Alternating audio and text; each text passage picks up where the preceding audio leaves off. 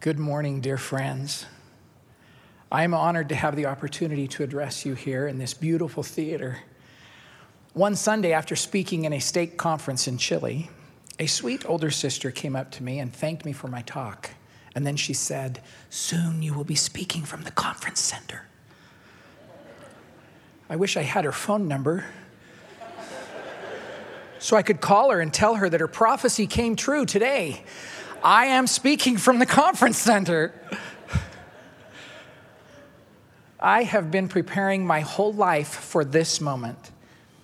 I've not known my whole life that I would have the chance to address you. I've only known that for about two months. But my whole life is my preparation.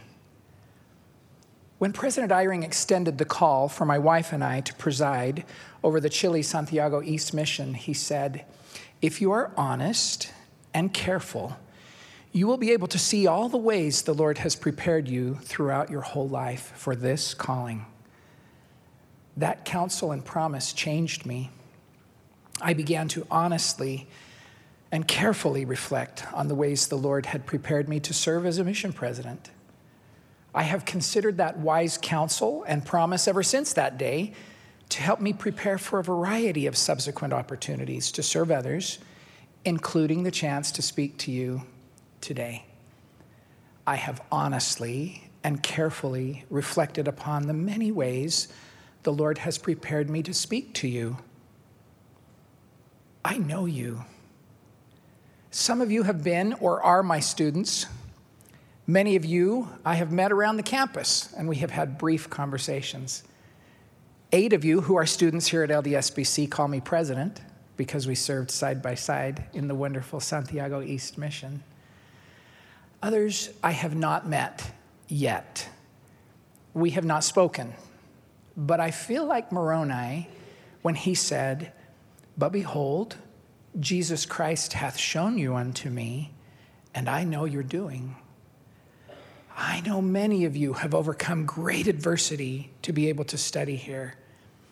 Many of you are facing challenges in your lives. Some have loving families who support you, and others do not. Some of you are struggling with feelings of doubt and fear. Most of you are, as it says in 2 Nephi chapter 31, verse 20, pressing forward with a steadfastness in Christ. I know you are a powerful force for good, and Satan would love nothing more than to discourage you, hold you back, and keep you from reaching your divine potential. Now, I'm not silly enough to think that this talk is going to change your life forever.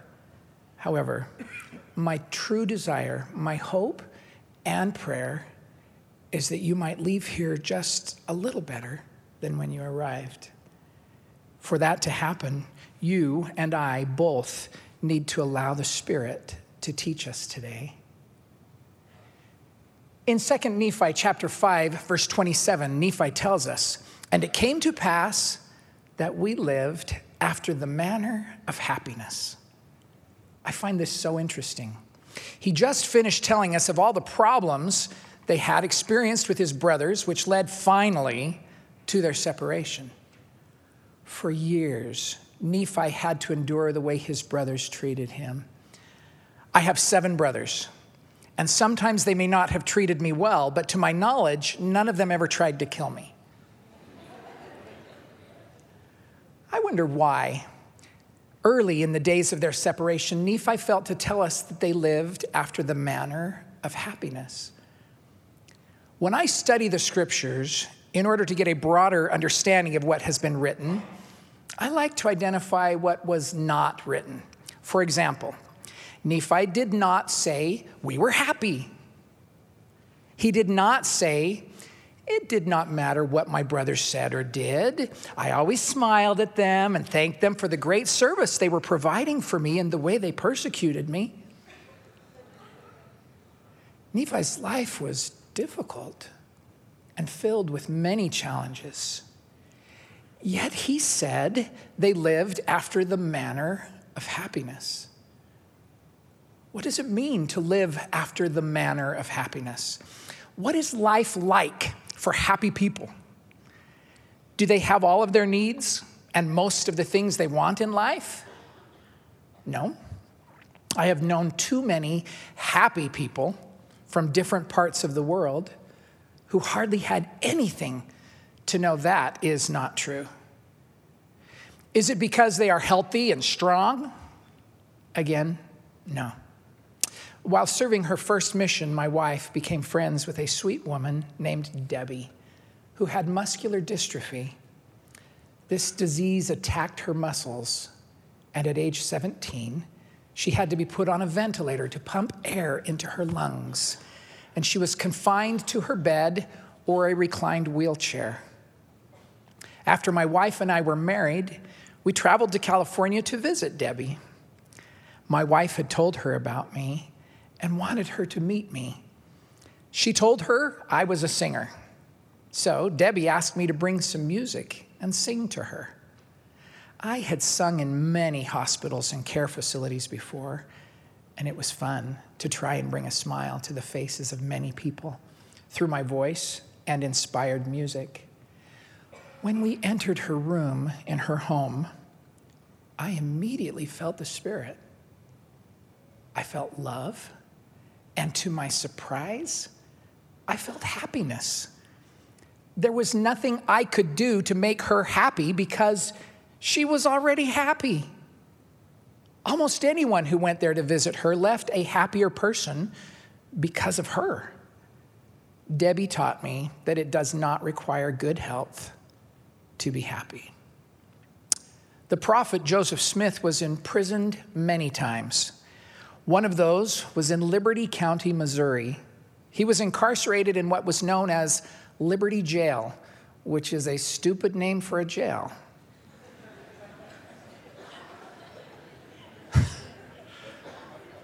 the conditions were horrible. His resources were minimal, and his ability to communicate with the suffering saints was greatly limited. This caused him, like you and me at times, to cry out, Oh God, where art thou? During this time of intense communication between the prophet and Heavenly Father, Joseph wrote what we know now as sections 121, 122, and 123 of the Doctrine and Covenants. The last verse in these important sections of Scripture is relevant to our topic today. Section 123, verse 17, invites, Therefore, dearly beloved brethren, let us cheerfully do all things that lie in our power, and then may we stand still with the utmost assurance to see the salvation of God and for his arm to be revealed. How do we determine what lies in our power? What is within our power and what is not? Being bilingual is a great blessing when it comes to studying the scriptures because I can look at the same verse in two different languages and get a broader perspective. In Spanish, it uses the phrase a su alcance which means in English, within your reach. What is within our reach? What is out of our reach? One day, several years ago, I was at the store when I noticed an older woman who was very short, trying to reach something on an upper shelf, but she could not. I rushed over and helped her with the item that was out of her reach. She was so sweet as she thanked me and continued shopping. I decided to stay close to her just in case she needed my help again. During that shopping trip, I helped her two, maybe three times with things that were out of her reach. She was, however, able to fill her cart with many things that were within her reach. I have learned that at different times in our lives, there may be more things within our reach or power, and at other times there are fewer things within our reach or power. For example, throughout his life, my father always cleared the snow from not only his sidewalk and driveway, but he cleared the snow from the sidewalks and driveways of all the older neighbors as well. Now my father is 86 years old and uses a cane to steady himself. He is now one of the older neighbors, and shoveling snow is no longer something he is physically capable of doing. For years, it was within his power or reach, and now it is not. My thoughts turn to the parable of the talents. In Matthew chapter 25, verse 15, we read, And unto one he gave five talents, and to another two, and to another one. To every man according to his several ability. Did you notice the phrase, according to his several ability? I do not believe this is meant to teach us that some of us are five talent people. Some of us are two talent people, and others aren't one talent people. No. I believe there are times, according to our current ability, we are given five talents. And at other times, according to our current ability, we are given one talent. The issue is not how many talents we are given at any time, but what do we do with that which has been given to us? Further study of the parable shows us that both the man who was given five talents and the man who was given two talents took their portion, worked with it, and returned to the master double what had been given them. Unto both the master said the same thing Well done, thou good and faithful servant. I am convinced if the man who had been given one talent had only worked with it, he could have doubled it. And the master would have said to him also, Well done, thou good and faithful servant. I believe that one part of living after the manner of happiness is to identify that which lies in our power or reach and to our, do our best to accomplish it with a good attitude. This is going to change from day to day. Some days we will have the ability for more, and other days we will have the ability for less.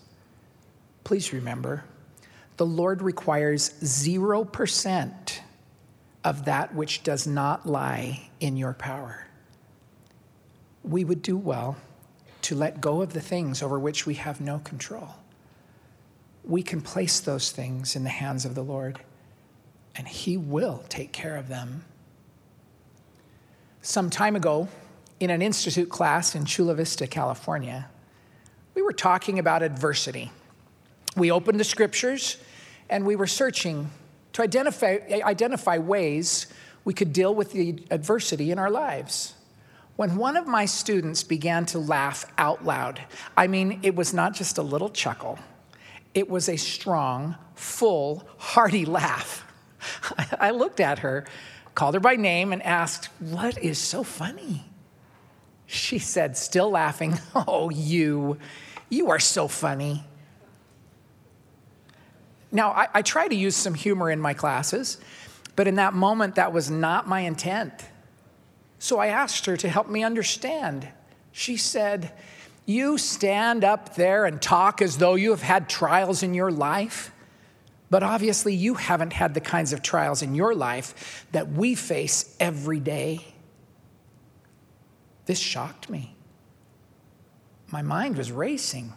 I was trying to understand why she perceived my life to be free of trials, because believe me, it was not. I first thought to list for her a sampling of the major trials I'd been through in my life but that didn't seem like the right thing to do in the moment. It suddenly clicked in my mind, and I tried to explain to her what I want to share with you. Those of you who know me know that I have a happy disposition. I like to smile. My attitude is my choice. I may not get to choose the circumstances in which I have been placed especially when the bad choices of other people have deeply hurt me. But I can choose the attitude in which I will face the circumstances. Do not misinterpret the positive way I try to approach my trials for a lack of trials. Somehow, I hear the Lord speaking to me when he said to the prophet Joseph in Doctrine and Covenants, section 121, verses 7 and 8 My son, peace be unto thy soul.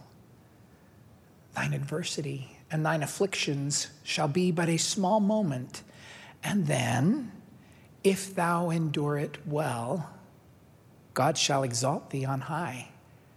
Thou shalt triumph over all thy foes. Did you notice he did not say, if thou wilt just endure it, if thou wilt put up with it, if thou wilt hang in there? There's a big difference between enduring and enduring well. My positive attitude toward any given trial or affliction gives me hope strength, and power to endure it well. I wonder if there is an additional way that we might look at the manner of happiness. Could we explore the definition? That manner is a way of doing, being done, or happening, a mode of action. Please allow me to share a tender example. I have permission from a dear friend to share this, although I will not use her name. Our friend, after many years of struggles, was diagnosed as paranoid schizophrenic. What a challenge. Her life has been so difficult. With this illness, she hears voices that become so strong inside her the voices tell her to harm herself. The voices tell her she is not good. The voices tell her lies, and gradually she believes them. It is important to be very clear here. Mental illness is a physical condition, it harms a part of the physical body, the brain. This is not a spiritual issue. She is not possessed by an evil spirit. More faith or more scripture study or more sincere prayers do not remove the problem any more than those things would solve a heart condition or kidney failure. Several times, our friend has been in psychiatric hospitals to help her and keep her from harming herself. She has powerful medication that she must take. The medication quiets the voices. What a blessing. However, there is a side effect of the medication. It not only quiets the voices, it blocks her from being able to feel emotions. It keeps her from being able to feel the Spirit. How can you enjoy the gift of the Holy Ghost if you cannot feel it? This is a high price to pay. Sometimes she would not take her medication because she wanted to be able to feel things. But the voices would become so strong again that she was once again in danger. She decided, even though she hated it, to take the meds. Now, let me tell you how she lives after the manner of happiness. She decided to never miss church. She attends church and serves faithfully in whatever calling extended to her, not because she can feel the Spirit there, but because she knows the Spirit is there. She sings in the choir, not because she can feel the Spirit when they sing, because but because she knows the Spirit is there. She reads her scriptures and prays every day, not because they help her to feel the Spirit, but because she knows the Spirit is there in the scriptures and in her prayers. She attends the temple every week, not because she can feel the Spirit there, because she can't but she attends the temple because she knows the Spirit is there. Oh, the wisdom in Doctrine and Covenants, section 87, verse 8. Wherefore, stand ye in holy places and be not moved until the day of the Lord come. For behold, it cometh quickly, saith the Lord. May I take the liberty of adding a phrase? Stand ye in holy places and be not moved, even if you are not feeling it in that moment. I am not suggesting that you fake it till you make it. You can only fake something for so long before it becomes too exhausting and you crash. Also, if it is fake, the Spirit will not be there. The Holy Ghost only bears witness of truth. Rather than trying to fake it till you make it, I promise you will find strength beyond your own if you faith it till you make it. Returning to Doctrine and Covenants, section 123, verse 17. After we cheerfully do that which lies in our power, the promise is stated then may we stand still with the utmost assurance to see the salvation of God and for his arm to be revealed. Do you understand what this means? We have the promise of salvation if we cheerfully do all that we can. And in this process, we will see the Lord working in our lives and know he is near. Only through faith in him can we be saved. He knows our sorrows, he knows our trials, afflictions, and joys. I remember when I was very young singing a sweet primary song that was simple and true called Jesus Once Was a Little Child. Jesus once was a little child a little child like me. And he was pure and meek and mild, as a little child should be. So, little children, let's you and I try to be like him. Try, try try. At the end of the Rodgers and Hammerstein musical, The King and I, Anna's son, Louis, asks his mother an interesting question about the dying king of Siam. Was he as good a king as he could have been? To which Anna responds, I don't think any man has ever been as good a king as he could have been. But this one tried.